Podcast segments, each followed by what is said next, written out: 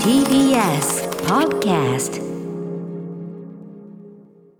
はい水曜日です。日比さん、はいよろしくお願いします。よろしくお願いします。はい、はい今ねズーム越しで私リモート出演なんでね、はい。あのタリーランプが見える位置に今移動していただいてて。移動してたらあっという間6時になっちゃいました。ねえちょっと今日はね打ち合わせちょっとこの後ねまたあのしんみりする話どうしてもちょっとしなきゃいけないあれがございまして。はい。あのちょっと曲も含めてちょっとお話しさせていただきたいので、えー、さすっと始めさせていただきたいと思います。アフターシックスジャンクション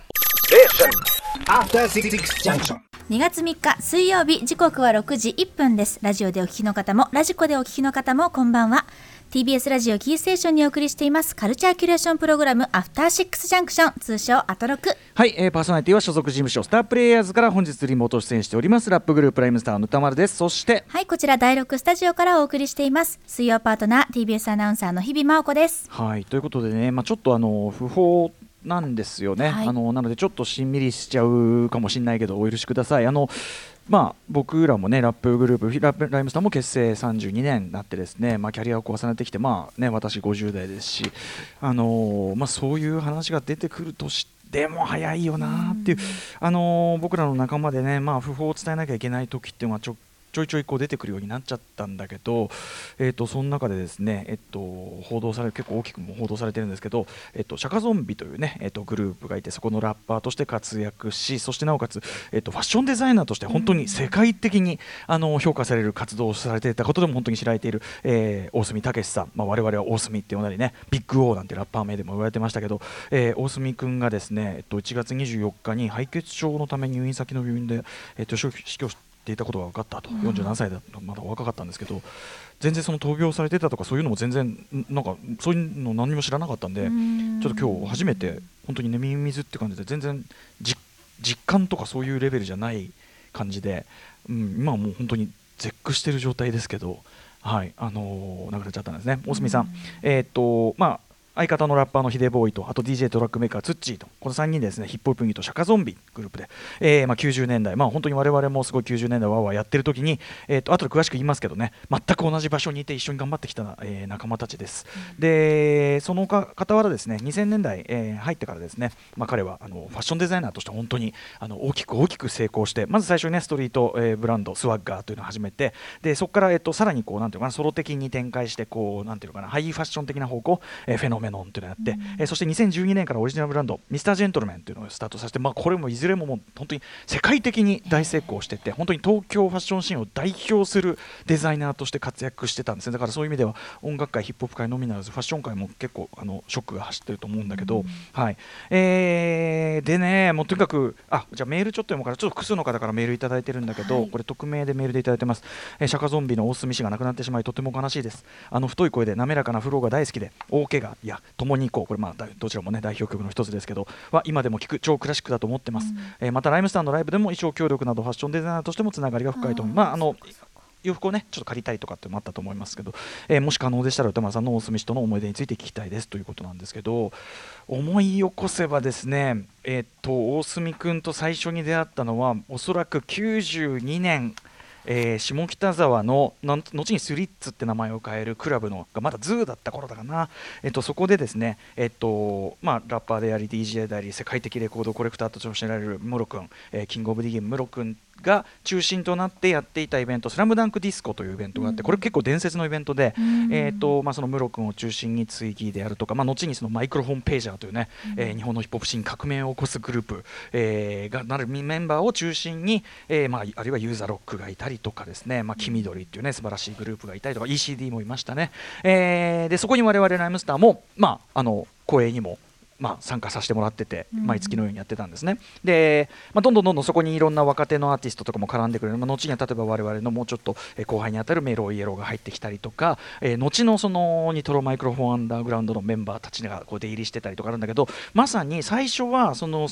えっとススラムダンクディスコ。ちなみにスラムダンクディスコってそのちっちゃいそのズーっていうねちっちゃいスリッツの狭いこうクラブなんですけど、うんうん当時はだから日本ヒップホップでしかもすごいハードコアなパーティーだったんで、うん。出演者のメンツは今考えるともう伝説レジェンド級のメン,、ね、メンツがもうどんどんどんって並んでんだけど、うん。はっきり言って客とかいないんですよ。あのお互いにお互いにかまし合うっていうか、うん。お互いにこうなんていうのかな技をこうこう技というかなそのすか凄さを競い合うというような感じでお客はほとんどいな素のお客なんかあんまりいなくて、まあ、いるはいたけどそんなに多くなく出演者の方が多いぐらいで。で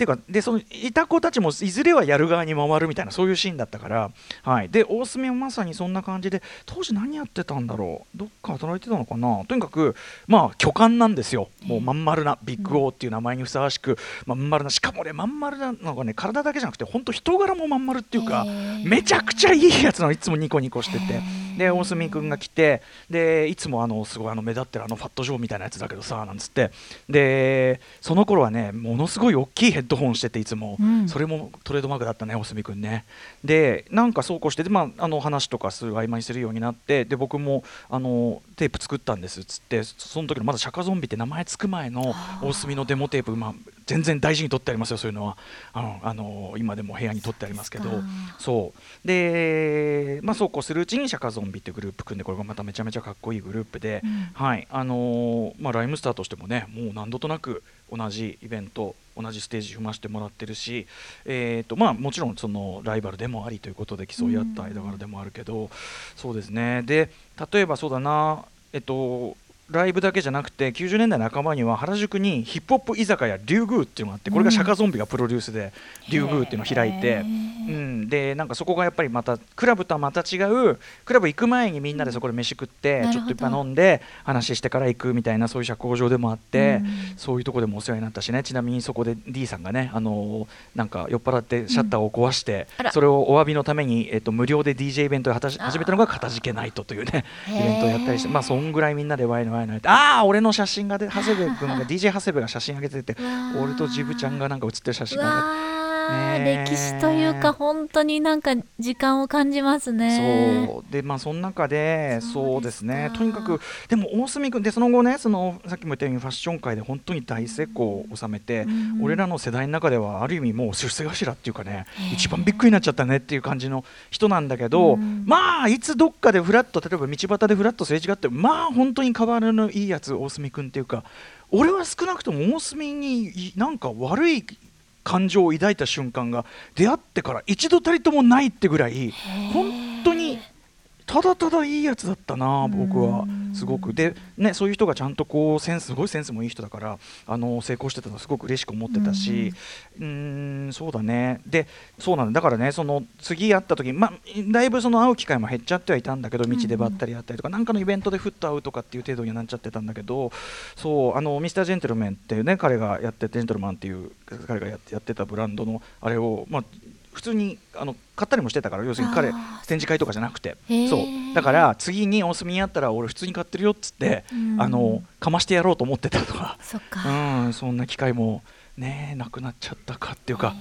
マジか。ちょっとまだねし信じたくないねニュースですうね。んなんか全然ピンとこない。うん。本当に、うん、あのーというところはありますけどね。えー、とちなみになんかその病床というかなええその治療の時も、まあ、当然そのこの後もそのミスタージェントルマンのコレクションのためにずっとデザインを続けてらっしゃったってことなんでねもちろんねさぞかし本当にそのままね復帰したかったっていうかそのね元取りなたいと思ってやってたんだろうし。そうですね。まだ作品はもしかしたらね、そう。待ってたかもしれませんね。一応コレクションはねだからそのまあちゃんとやってうん。その彼の意思を継いでやってそこでなんかお別れ会みたいなのもやるっていうことらしいんですけどね。まあだから今はまあもちろんね完全にファッションシーンでの存在がええ。本当大きいんで、まあそこ中心の会ということになるんだろうけど、うんうん。まあ90年代わちゃわちゃやってたヒップホップおじさんたちも、うんうん。もし行っていい場所ならちゃんともちろんねご挨拶したいなって思うけどね。うーんとね参った参った。ね本当に。あまりにもお若いですね。若いし才能にあふれてて、ええ。本当に日本が誇るってあんまり安易に使う言葉じゃないけど、はい。日本が誇るデザイナーでもあったし、うーうん。んでそれがやっぱ俺たちの俺たちのシーンって言っていいと思うんだよね。その下北沢の客なんかいないところで、うん。で俺たちがやってることを面白いと思って来てくれた才能ある若者が一緒になってわちゃわちゃやって、うんもう本当細かいいろんなもうしょうもないバカ話も含めたらもういろいろあるんだけど思い出は。そこから出た人が世界的に活躍してるから本当に誇らしく思ってたし、うん。そして何よりもやっぱりもうとにかく1から10までいいやつ。もう最高。もう、そっか。うん。だからもうなんだかな、うん。って感じです。えっ、とちょっとね今できるのは例えばこれを聞いていらっしゃる方でね、あのもちろんファッションブランドとデザイナーとしての本当に素晴らしい功績っていうのもあるけど音楽家、えーシャカゾンビのメンバーとしての素晴らしい名曲の数々いっぱいアルバムも出してるんで、あのぜひぜひちょっと今からでも掘って聞いていただきたいんですけど、えっと今日かけるのはですねえっと1997年発売のシャカゾンビのファーストアルバム「ヒーローズ SG」というアルバムがあってその中の収録曲でこれは大隅君のソロ曲です、えーでですねなおかつこれこの番組とも多少関係あるというか別角度から興味を持たれる方もいるような話をしておくと、あのアニメ、えーカーボーイビバップのですね、地上波初放送の時の最終回寄せ集めブルースこれ1998年、えーに放送されたやつなんですけどこれのラストにこの、えっとお墨ソロシャカゾンビの、えっと空を取り戻した日という曲が流れたんですね。でこれはなんかねいろいろあってなんかね、えっと、不本意な放送形態になってしまったのが講義の向こうで作られた特別な最終回で現在までソフト化されてないという最初のオンエアの時のみという非常にあのレア回ということになっております。でですねこれ使われたあのーけいき経緯もですねちょっと多少我々というかね、えっと、当時この曲あのもともとシャカゾンビのファンで、えっと、どうしてもこの曲「空を取り戻した日」を使いたいというふうに思った渡辺慎一郎監督この番組も何度も出ていただいております渡辺慎一郎監督が、まあ、知人だったこの今の、ね、番組構成作家古川光さん古川光さんは当時ヒップホップライターとしてボリゴリに我々のシーンど真ん中で活躍しつつアニメ業界のライターとしても長年活躍されてきたので、その両方をつなぐ人としてはやっぱり、あの古川さんだったんですよ。で古川さんに使いたいんですけどって相談して古川さんがシャカゾンビのレーベル当時カッティングエッジですかね、えー、と ABEX 参加のカッティングエッジに仲介したということで楽曲の使用が実現したというそういうことらしいですよ。だからまああのーまあこの番組、まあ、関わってるね、まあ、古川さんもそうだしこ今日8時台に来る、まあ、よし君とかももう含めてもうね。みんな一緒にそのあの時代をこう過ごしたメンバーなのでちょっとね今日はみんなちょっとショック受けてる組がやる番組という感じになっちゃってますけど。はい。なのでぜひちょっと皆さん大隅君はこんな曲を作ってましたということを知ってもらう意味で、えーかけたいと思います、えー釈迦ゾンビで空を取り戻した日。はい、えー釈迦ゾンビ、えーアルバムストーリーえーヒーローオブジんヒーローズ SG から、えー、と大隅君のねソロ曲、えーと「空を取り戻した日」お聴きいただきました。ということでちょっとあの全然そのなんというのかな、あのもちろん気持ちが整理できてるとかそういうことではないんですけども本当にあの大隅君のその訃報に触れてちょっととりあえず、はい、あの僕なりの思い出とまだまだちょっといろんなこと思い出してくる気がするんだけど、はい、まあとにかくしばらく会えてなくてお話もできないうちにこういう風になったのがすごく僕はあーって思うし、うん、国も思うしさぞかし悔しかったろうとも思うんだけど、はい。まあ、差し当たってお墨本当にお疲れ様でしたということを言っておきたいです。はい。えーということで、お伝えしました。さあということで、えー本日もアフターシックスジャンクションメニュー紹介いってみましょう。はい6時30分からのカルチャートークには作詞や翻訳、エッセイの執筆など様々な分野で活躍中の高橋久美子さんが登場です。先日発売されたばかりの世界の国々を巡った旅について綴ったエッセイ集旅を住みかとすについてそしてコロナ禍の今においての旅への思いなどについても伺いたいと思います。今だからこそすごくこう旅への本当になんていうの、あれがすごい募るようなというかね一冊でございます。んはい、えーそして7時からのライブダイレクトは本日セカンド EP「ティーントリップイントゥザフューチャーをリリースしたばかりの、えーハッピーポップユニット西表が番組初登場です。そしてその後7時40分頃からはシアター一期一会です。あなたの映画館での思い出や体験談をご紹介です。そして8時台の特集コーナービヨンドザカルチャーはこちら。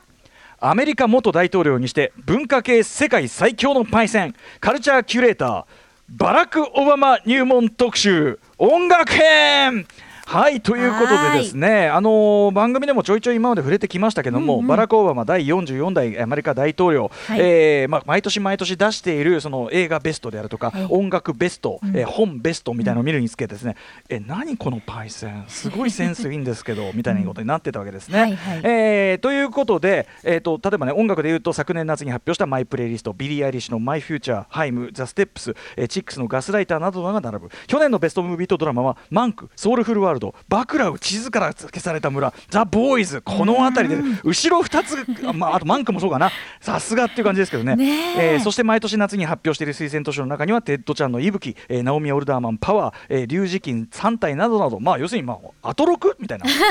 アトロクアみたいな。アトロクみたいな感じなんですね。トロク味があるのか？いやいや明らかにこの当番組強く意識したセレクトではないのか、えーそしてですねオバマさんの自伝「約束の地大統領回顧録」が2月16日に日本でも発売されるということでこれ下手するととですね、あのその本のプロモーションでいわゆる稼働稼働化みたいな。オバマ稼働、えー、稼働します。あのこのタイミングなんで稼働します。本人稼働します。みたいなこういうこういう可能性ゼロではないのではないかというね。なんと近い存在であるのではないか、はいその気を捉えましての、ええ。はい、えー、大場さんがですねこの後アフターシックスジャンクション気持ちよく番組に出ていただけるようそのスタジオを整えるため、ええ。新シリーズカルチャーキュレーターオバマ入門特集を行います、はい。その第一弾として今夜は音楽編折に触れオバマさんの話をしている音楽ジャーナリスト高橋義明さんがまず音楽編としてオバマパイセンの音楽偏差値の高さ特にヒップホップ偏差値も半端じゃないので。はい、もうほとんど同志気分でお送りしたいと思います。はい、そして先週もお伝えしましたように番組スタッフによる正真正銘バカなふりをしてオバマさんへの出演をオファーしてみました。一体その結果どうなったのかというのもですね。ーでも約束の地ってねその本のに翻訳が出るわけだから、い。今一番窓口捉えやすいタイミングではあるんですよ間違いなく。まさにライナウのタイミングですからね、うん。稼働稼働なありっすかね。ベストタイミング。今ほらリモート出演とかあるわけだから。全然いくらでもだってねイギリスだもん何でも我々つないでますし。そうですよ。そしたらねちゃんちゃんと日比さんもいらっしゃるから通訳もバッチリですしね。いくらでもおばっちこいですしトム・クルーズロも出てますし、はい。この番組。おばっちって あんまりいないと思いますけど。バッチグーおばっちねバッチグ来いよってことですよね、はいうん。い。やー届いたのでしょうかというはいあたりも8時台に結果を発表したいと思います。お楽しみにということで皆様からのリアルタイムなメッセージをお待ちしております。アドレスは歌丸アットマーク TBS.CO.JP 歌丸アットマーク TBS.CO.JP までオバマさん向きに英語のメッセージをいただいても構いません。読まれ 読まれた方全員に番組ステッカー差し上げます。そうだよね。ハッシュタグなんとかでさ、はい。でちゃんと英語のツイートだったらさそうですよ。彼だってねエゴサの一つや二つするんでしょうから これはね。世界中のエゴサをね、ええ。引っかかる可能性ありますからね。SNS でそういうもんですから。はいよろしくお願いいたします、それではアフターシックスジャンクション行ってみよう。